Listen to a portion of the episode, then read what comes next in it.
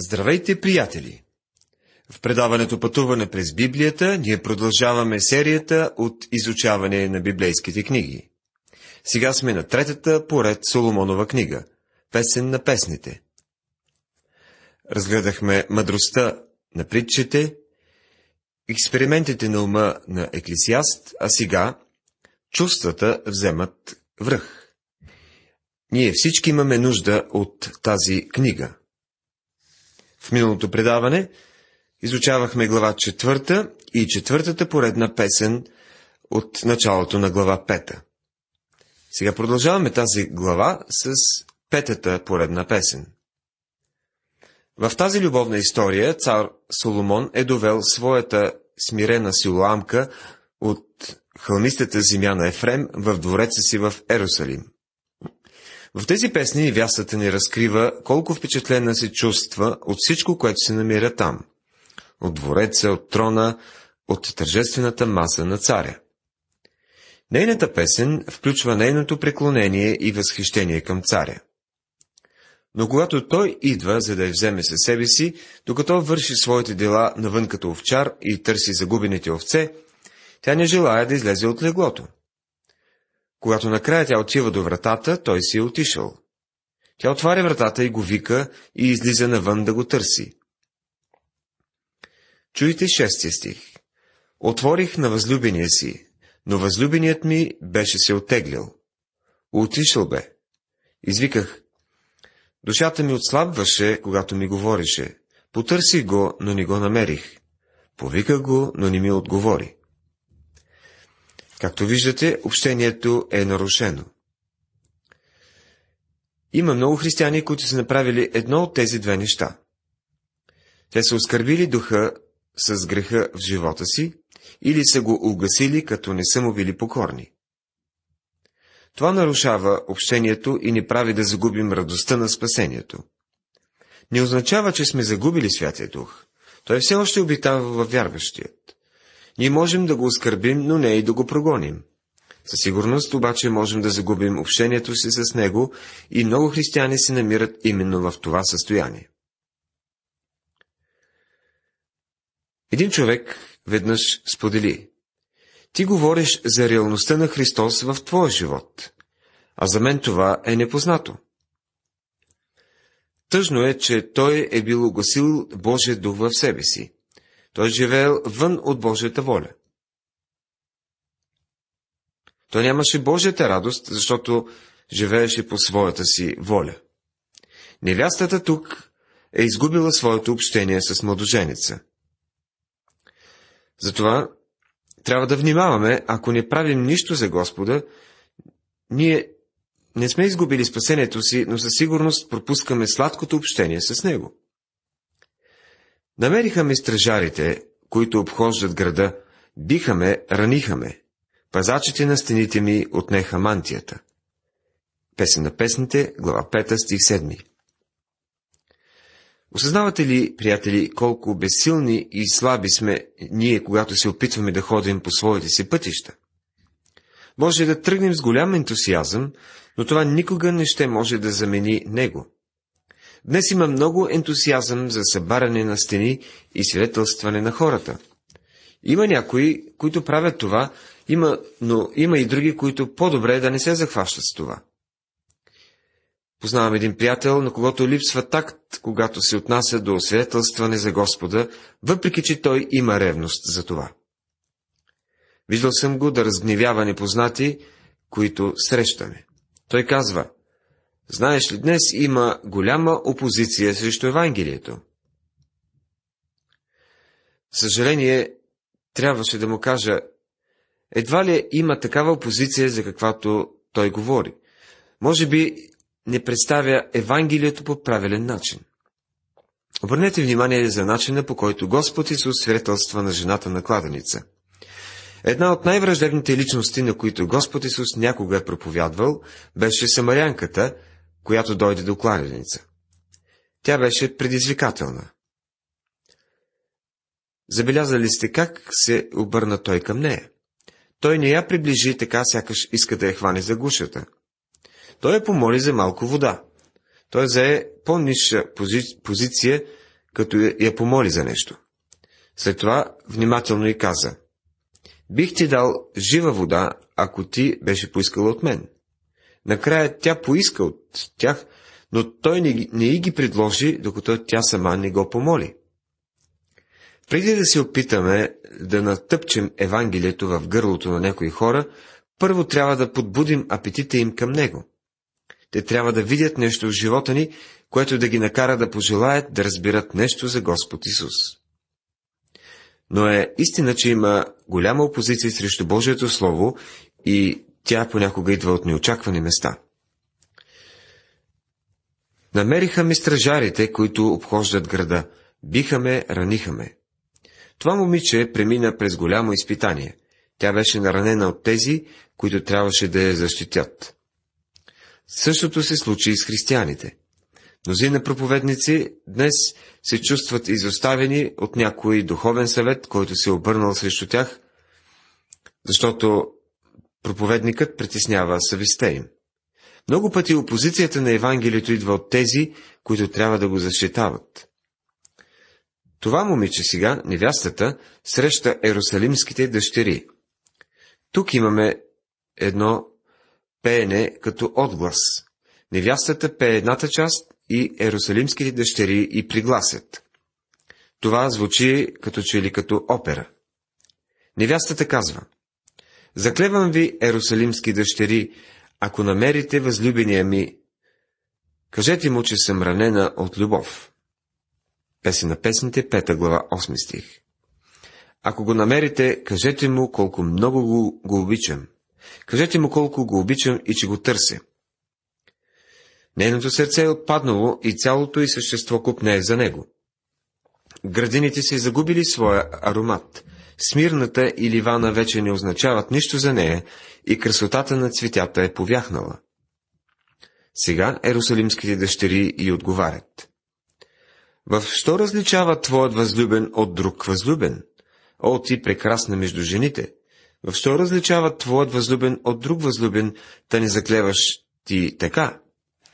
Глава 5, стих 9 Техният отговор звучи доста скептично. Всъщност те и казват.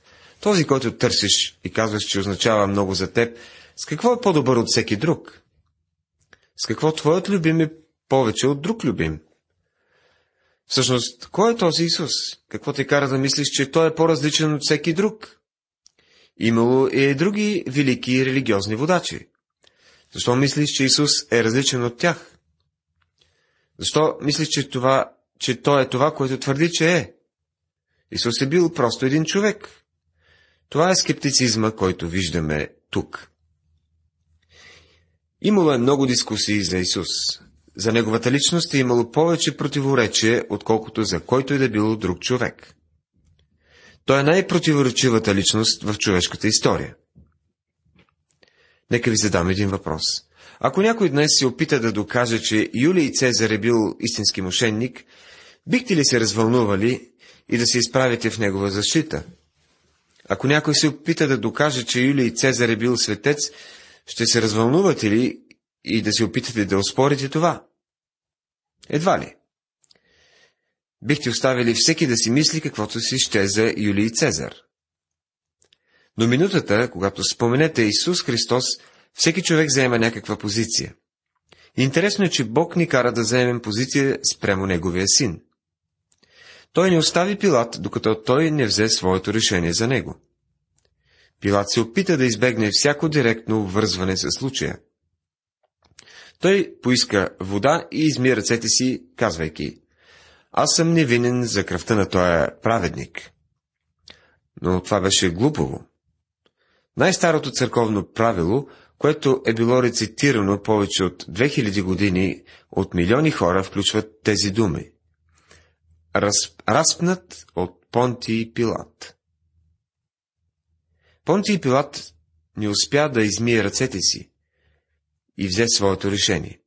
Пилат си мислеше, че той е съдията, а Исус затворника. А не осъзнаваше, че Христос е съдията, а той затворника. И днес в нашето съвременно общество всеки човек взема своето решение за Исус. С какво твоят възлюбен е повече от другите? Питат ерусалимските дъщери. По аналогия, велики религиозни водачи са наречени основатели на дадена религия. Моисей, Исус, Мохамед, Буда и всички останали. Според Тертулий, древен църковен отец, християните от ранната църква по-скоро биха умрели, отколкото да позволят Исус да бъде поставен наравно с останалите божества от Римската империя. Те отказвали да вземат дори частичка от тамяна и да го поставят върху образа на Цезар. Не биха го направили, защото техният любим беше различен. Той беше Бог. В следващите стихове от тази пета глава виждаме красотата на любимият. Сега е ред на невястата да отговори. Тя ще отговори на техният скептицизъм. Може би си мислите, че те са успели да охладят чувствата и към младоженица и, ще, и това би се отразило за всичко, което мисли и казва за него. Но това не става. Всъщност, тя започва още по-разпалена реч в негова защита. Възлюбеният ми е бял и румен, личи и между 10 хиляди. Главата му е като най-чисто злато. Косите му са къдрави, черни като гарван, очите му умити в мляко и като прилично вложени скъпоценни камъни, подобни са на очите на гълъби приводни потоци. Бузите му са като лихи с аромати, като бряг с благоуханни растения. Устните му са като кремове, от които капе плавка смирна. Ръцете му са като златни цилиндри, покрити с хрисолит. Тялото му е като изделие от слонова кост, украсено с сапфири. Краката му са като мраморни стълбове, закрепени на подложки от чисто злато. Изгледът му е като ливан, изящен като кедрове. Устата му са много сладки и той цял е прелестен. Такъв е възлюбеният ми и такъв е приятелят ми, о Ерусалимски дъщери. Глава 5 от 10 до 16 стихове. Тук има нещо, което е много очевидно и то е, че тя го описва в най-малки подробности. Знаете ли какво означава това? Това означава, че тя го познава. Тя го познаваше много лично. Приятели, ако искате да защитавате Господ Исус днес, ако ще свидетелствате за Него, трябва да го познавате. Не само да знаете кой е Той, но трябва да го познавате достатъчно добре, че да говорите красноречиво в Негова защита. Красноречиво няма, нямаме в предвид задължително красноречиви приказки. По-скоро пълни с ентусиазъм и въодушевление, с любов и ревност за него. Ние с вас не само трябва да го опознаваме, но и да го обичаме. Това е предизвикателството, което откриваме тук. Невястата го познаваше. Тя го познаваше и го обичаше. Тя каза, че той може да се откроява измежду десетки хиляди. Много хора са писали за личността на Христос, защото той цял е прекрасен и като човек доктор Скофилд писа уводни бележки за една Библия и написа за Господа един трактат с заглавие Великолепието на Исус. Ще цитирам част от него. Всяко друго величие е било помрачено от дребнавост, всяка друга мъдрост се е принизявала от падение, всяка друга доброта се е опетнявала от несъвършенство. Исус Христос остава единствената личност, за която без преувеличение можем да кажем, Той целият е прекрасен. На първо място, както изглежда, това великолепие се състои в неговата съвършенна човечност. Нямам в предвид, че той е бил съвършенният човек, а че беше съвършенно човечен. Във всичко, освен греховете ни и злата ни природа, той беше като нас. Той растеше в ръст и благодат. Трудеше се, плака, моли се и обича. Той бе изкушаван във всичко като нас, но не се греши.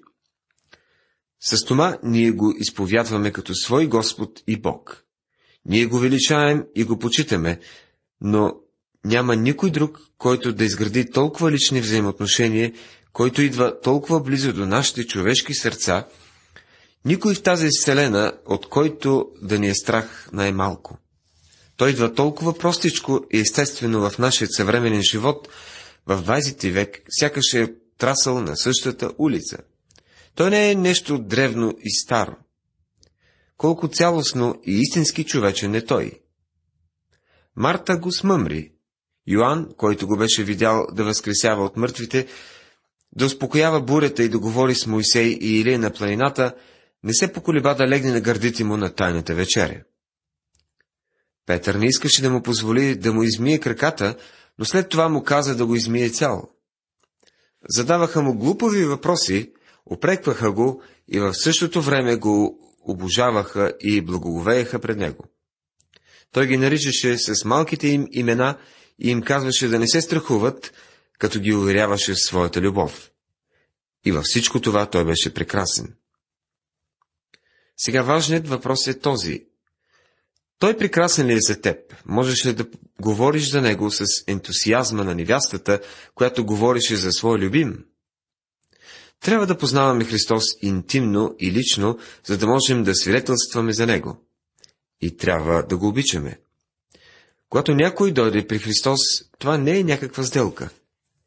Исус е прекрасен и не мисля, че когато ние го хвалим, прославяме, издигаме, покланяме се пред Него и се прекланяме, с благодарност това е достатъчно.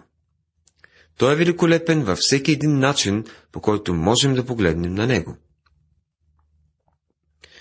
Скофилд продължава отново. Святостта на Исус е толкова топла и човешка, че те привлича и вдъхновява. В нея не можем да открием нищо неприветливо и недостъпно, както статуите върху техните пиедестали.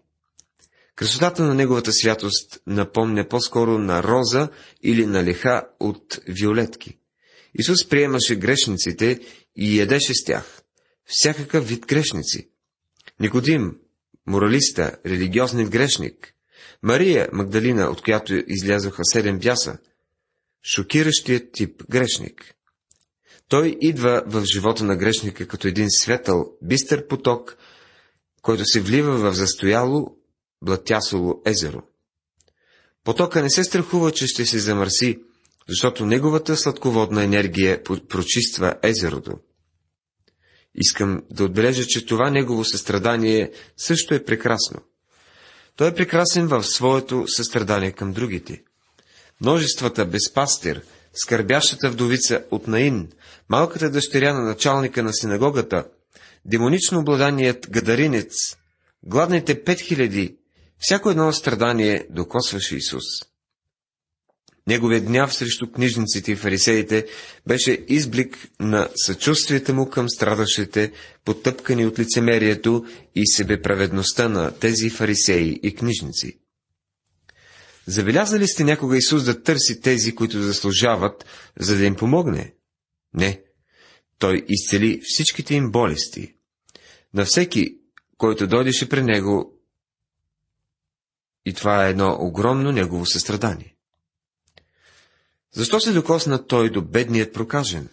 Той можеше да го изцели с дума, както направи с слугата на военачалника. Защото този нещастник в продължение на години беше откъснат от роднини и приятели, от всяко човешко същество. Беше третиран като нечовешко. Той беше изгубил чувството какво е да си човек. Беше скверно човек да се докосне до него. Но докосването на Исус го върна отново към човешкото.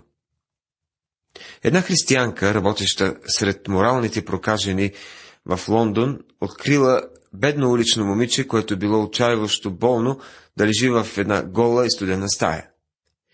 Тя служила с собствените си ръце, сменяла и постелките на леглото, давала и лекарства, хранила я, поддържала огъня и се стремяла да превърне това бедно място, колко да се може по, в по-светло и приветливо. И след това казвала, искаш ли да се помолим заедно? Момичето отговорило, не. Теб не те е грижа за мен. Ти правиш всичко това, за да отидеш в небето. Минали много дни, през които християнката продължавала да бъде неуморимо мила, а грешното момиче продължавало да държи в себе си горчевината, си и да бъде с закоравено сърце. Най-накрая християнката й казала. Скъпа, сега вече си почти оздравяла, а аз нямам повече да идвам, но тъй като това е моето последно посещение, искам да ме позволиш да те целуна. И чистите устни, които познавали само молитви и святи слова, срещнали умърсените от клетви и нечисти устни на девойката, и тогава това сърце се пречупило. Това бил Христовият начин да докосне нейното сърце. С тези думи на доктор Скофилд, нашите мисли се връщат назад към песен на песните. Нека ме целуни с целувките на устата си, защото любовта ти е по-желателна от виното. Той иска да ни дари със своята любов, грижа, благодат и милост днес, а ние сме закоравели, както тази грешница.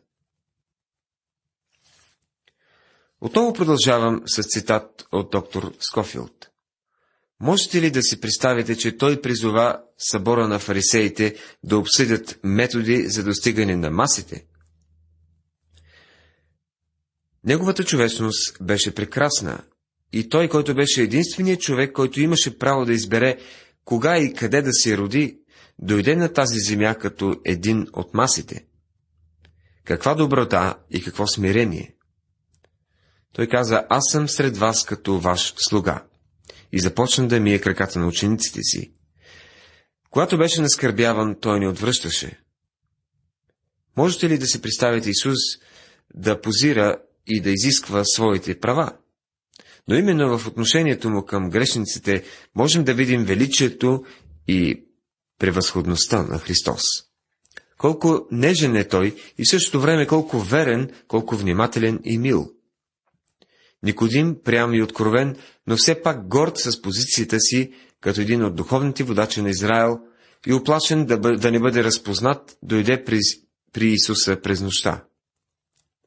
Преди да се тръгне от учителя, Никодим беше видял своето крайно невежество за пътя към небесното царство и се оттегли замислен върху това как се прилага за него стиха.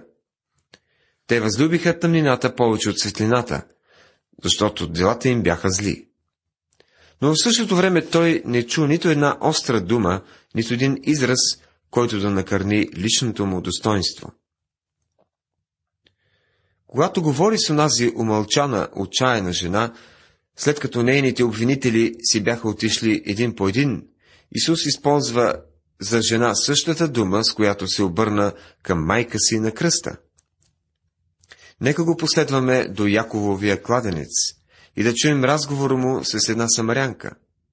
Колко търпеливо той разкрива пред нея дълбоките истини, колко нежно и внимателно и все пак настоятелно той посочва язвата на греха, която бавно изяждаше нейната душа. Но той бе така внимателен с нея, както с Мария от Витания. Дори в смъртната си агония той чу вика на една отчаяна вяра.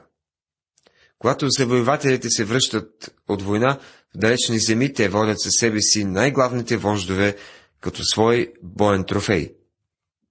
За Христос бе достатъчно да отведе със себе си на небето душата на един крадец. Да, той цял е прекрасен. И така аз не си оставих място да говоря за неговото благородство, за мъжеството му, за коража му. В Исус можем да намерим съвършеният баланс на всички съвършенства. Всичките елементи на един съвършен характер в него са в една перфектна хармония. Неговата нежност никога не е слабост. Коража му не е брутален. Приятели, сами може да изследвате това. Последвайте го през всичките сцени на насилие и оскърбление върху него в нощта и сутринта на неговото арестуване и процес. Вижте го пред правосвещеника, пред Пилат, пред Ирод. Вижте го бит, унижаван, бичуван, удрен по лицето, заплюван и подиграван. Нито веднъж той не загуби своето достоинство. Той понесе греховете ни със своето тяло на кръста. Чрез него всички, които вярват, се оправдават. ще завърша с една дума на едно лично свидетелство. Той е моят любим приятел. Приятелю, няма ли да го приемеш като свой спасител и възлюбен приятел? Това е край на цитата и искам да прибавя от себе си едно амин към него. Аз съм съгласен с всяка дума от доктор Скофилд. Беше ли той просто сина на Мария и Йосиф? Този, който в продължение на 20 века прикосява световните хоризонти? Беше ли просто човешка кръв тази, която се проля на Голготският хълм за изкуплението на грешника? Какво мислене може да ви въздържи да не възкликнете Господ мой и Бог мой? Такъв е възлюбеният ми и такъв е приятелят ми, о Ерусалимски дъщери. Тя, момичето, неговата възлюбена, го познаваше. Тя го обичаше и го показа на другите.